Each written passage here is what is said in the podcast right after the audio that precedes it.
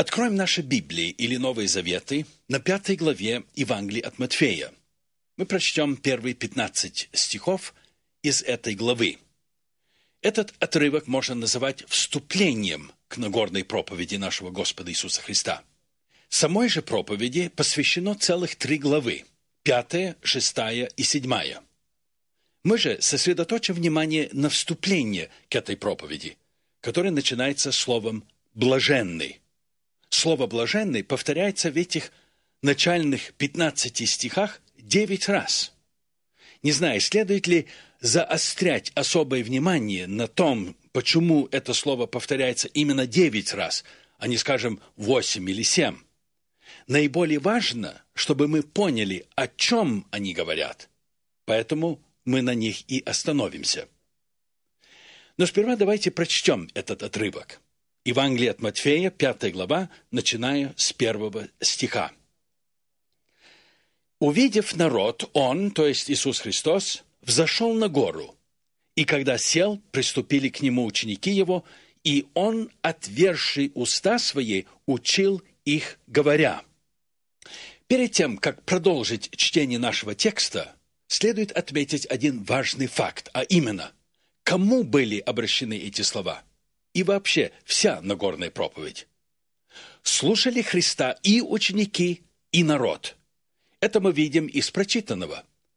А в том, что народ выслушал всю проповедь до конца, мы можем убедиться из последних двух стихов седьмой главы. Слушайте, «И когда Иисус окончил слова сии, народ дивился учению Его». Из этого ясно, что народ его выслушал, ибо он учил их. Кого? Народ и учеников. Он учил их как власть имеющие, а не как книжники и фарисеи. Но сказав это, мы должны добавить, что эта проповедь в первую очередь касалась учеников Иисуса Христа. Это мы видим из содержания самой проповеди. Притом, первые два стиха проповеди ясно указывают на то, что слова его были обращены именно к тем, кто был близок ему, то есть к его ученикам. Увидев народ, он взошел на гору, и когда сел, приступили к нему ученики его.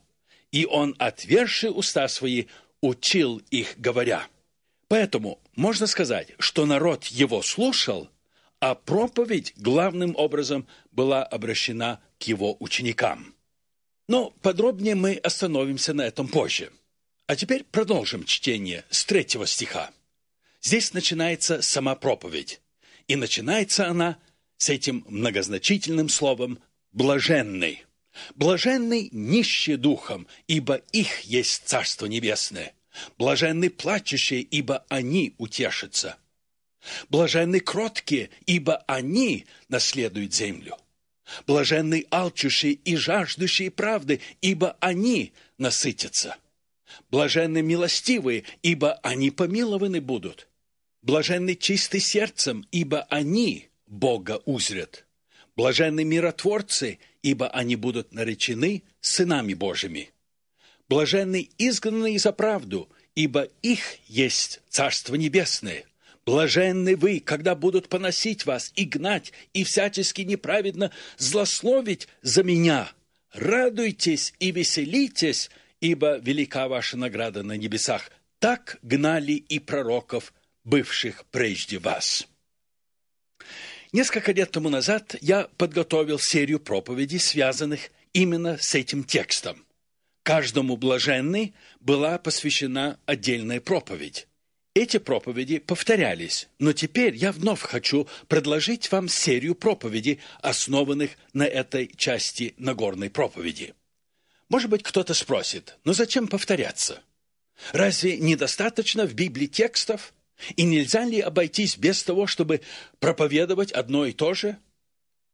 Что меня побуждает это делать? Я мог бы сослаться на одну причину и думаю, что она достаточно убедительна – а именно, что меня побуждает к этому Дух Святой. Ведь это Слово Божие. А наша задача – проповедовать Его Слово. «Сие напоминай», как бы говорит мне Господь об этой Нагорной проповеди. Подумайте, дорогие друзья, чью проповедь мы имеем честь разбирать. Это проповедь самого Господа нашего. Это проповедь того, который сам является Словом. В начале было Слово, и Слово было у Бога, и Слово было Бог. Оно было в начале у Бога. Все через Него начало быть, и без Него ничто не начало быть, что начало быть. Возлюбленный, Он сам произнес эту проповедь. Сам Бог, тот, который вдохновлял ветхозаветных пророков и передававших народу Слово Божье. Там Он говорил через своих служителей, и автор послания к евреям пишет об этом в первых стихах своего послания. «Бог многократно и многообразно, говоривший издревле отцам в пророках, в последние дни сии говорил нам в Сыне, то есть в Иисусе Христе». Я повторяю, эту проповедь произнес Он сам, Сын Божий. Можно ли представить более великого проповедника, чем Он? Скажите, кто мог быть более компетентным в изложении принципов христианской жизни, если не сам Христос. Нагорная проповедь – это его первая проповедь, первые слова его. Ошибемся ли мы, если еще раз вникнем в них, когда он сам придавал этой проповеди такое большое значение, что произнес ее в самом начале своего служения? Мы видим значение этой проповеди в том, где он ее проповедовал. Вы заметили? На горе. Он поднялся на гору. Правда, он использовал гору как свою кафедру, чтобы народ мог его слышать. Но возвышенное место указывало на то, что он намеревался говорить о чем-то возвышенном. Как с горы Синай был провозглашен закон, так Христос избрал гористое место, чтобы возвестить основы своего царства огромную важность того, что он собирался сказать на этом первом и при том многолюдном собрании, мы видим также в том факте, что проповедовал Христос сидя. Так сказано в первом стихе. «Увидев народ, он зашел на гору, и когда сел, отверший уста свои учил». Может быть, мы вовсе не придавали этому никакого значения. Но будем помнить, что в Библии нет ничего лишнего – как кто-то насмешливо сказал, а зачем писать «он, отверший уста свои, учил их, говоря»? Этот невежда придрался к словам «отверший уста свои». А то на самом деле, как иначе мог он учить? Разумеется, что отверший уста, такой аргумент может привести только несведущий человек – Подумайте, сколько раз наш Господь учил людей, не отверзая уст. Вся его жизнь и его дела, и чудеса, которые он творил, и его страдания – это были сплошные уроки. И важнейшие из них были преподаны без слов, только примером. Во время страданий своего он не отверзал уст своих, сказано в Библии. Как овца веден был он на заклание, и как агнец, предстригущим его, безгласен, так он не отверзал уст своих. Да, какие дивные уроки были преподаны нашим чудным спасителем и учителем безмолвно. Но здесь, на горе, он, отверший уста свои, учил их, говоря. И делал он это сидя – а это имеет свое значение, и притом немалое значение.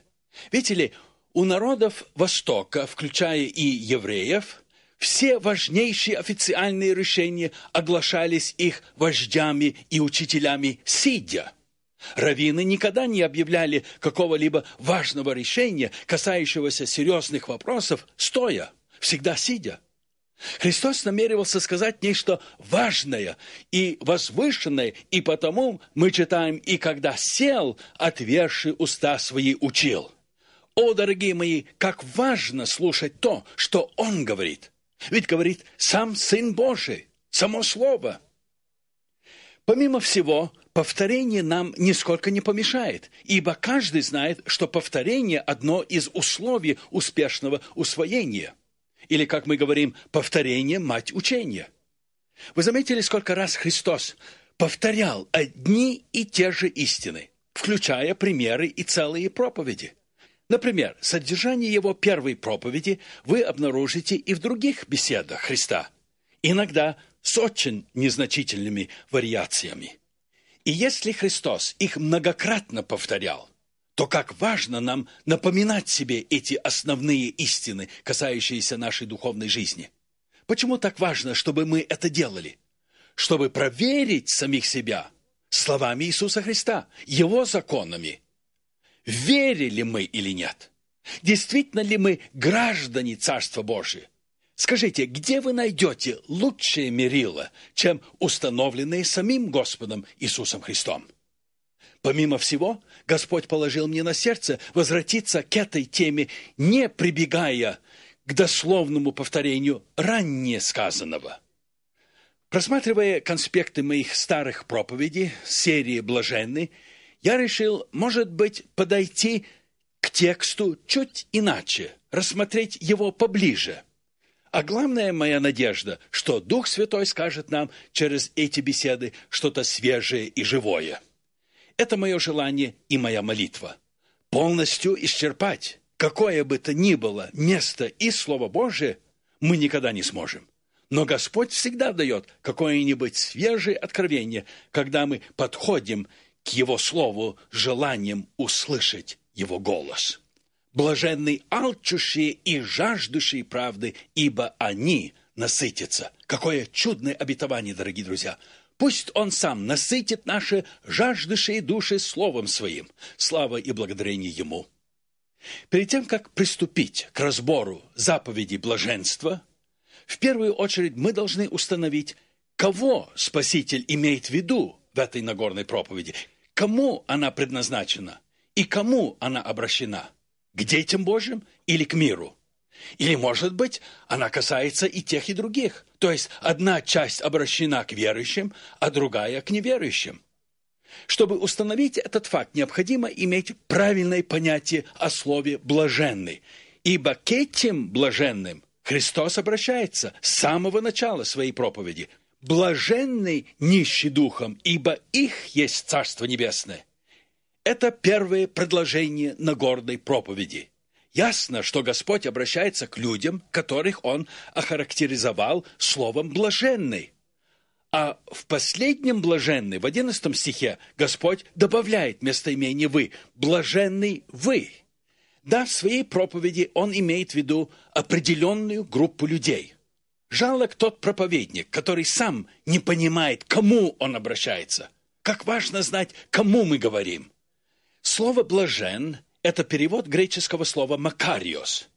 Греческому прилагательному «макар» классики прибегали тогда, когда хотели дать понять, что речь идет о богах, а не о людях. Этим словом греки пользовались, когда говорили о своих богах, как о счастливых существах. Таково было первоначальное значение слова «макариос», то есть «блажен». Позже его стали употреблять, когда речь заходила о умерших. Их тоже считали макариос, то есть блаженными, счастливыми, по той причине, что они навсегда освободились от мира сего с его скорбями, испытаниями и нуждами. Однако Христос обращается с этим словом к своим современникам, к людям, живущим на земле, к обыкновенным смертным, не к богам, не к ангелам, не к почившим, а к простым живым людям. Христос был окружен этими людьми, и к ним он обращается с этим словом, говоря «блаженный вы». Христос придал этому слову новый смысл, новое значение, не изменяя значение оригинала. Греки называли своих богов и умерших блаженными по той причине, что они находились в иной сфере, где их не обременяли земные заботы – Христос же заявляет, что человек может быть блаженным в этой жизни, и никакие перемены обстоятельств, никакие особенности условий не нарушат его внутреннего мира и покоя. Эти внешние обстоятельства жизни не определяет, будет ли он радостным или грустным. Такой человек воистину независим и, следовательно, счастлив – его настроение не зависит от обстоятельств. Он может сказать вместе с апостолом Павлом, «Я научился быть довольным тем, что у меня есть». И то, что он говорит дальше, может сказать только воистину счастливый человек. Слушайте, умею жить и в скудости, умею жить и в изобилии. И что еще? Научился всему и во всем насыщаться и терпеть голод, быть в обилии и в недостатке. Дорогие мои, это не мечта какого-то фантазера. Нет. Это опыт человека, который все испытал на себе, как он сам здесь говорит. И написал он эти слова, находясь в вузах. Они не были написаны в порывы энтузиазма после успешной евангелизации, в которой Господь послал особое благословение, так что многие обратились к Господу. Нет, они были написаны в римской темнице, где Павел был прикован цепью к своему караульному – он отлично знал, что такое пытки, издевательства, ложное обвинение и одиночество в бетонном мешке римской тюрьмы. Он говорит, я научился быть довольным. В подлиннике это слово «довольный» значит независимый, самостоятельный. Это воистину блаженный человек. И вот к тем, которые вступили в эту сферу блаженства, Христос и обратился со своей Нагорной проповедью. Но как может человек стать вот таким блаженным? Мы отметили, что слово «довольный» апостол Павел употребил в значении «независимый», «самостоятельный».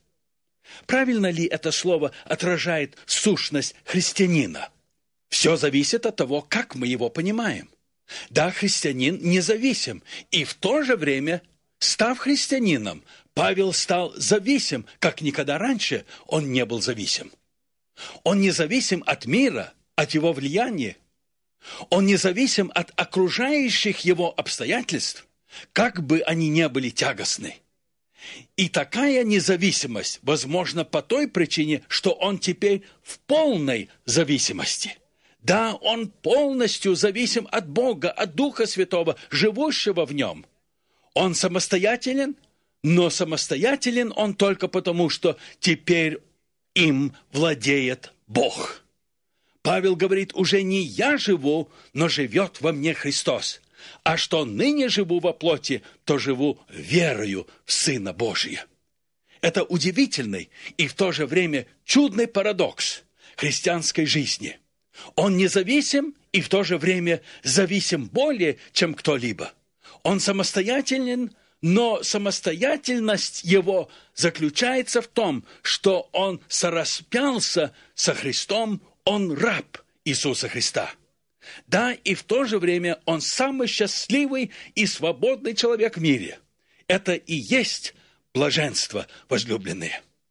И в чем же весь секрет этого блаженного состояния?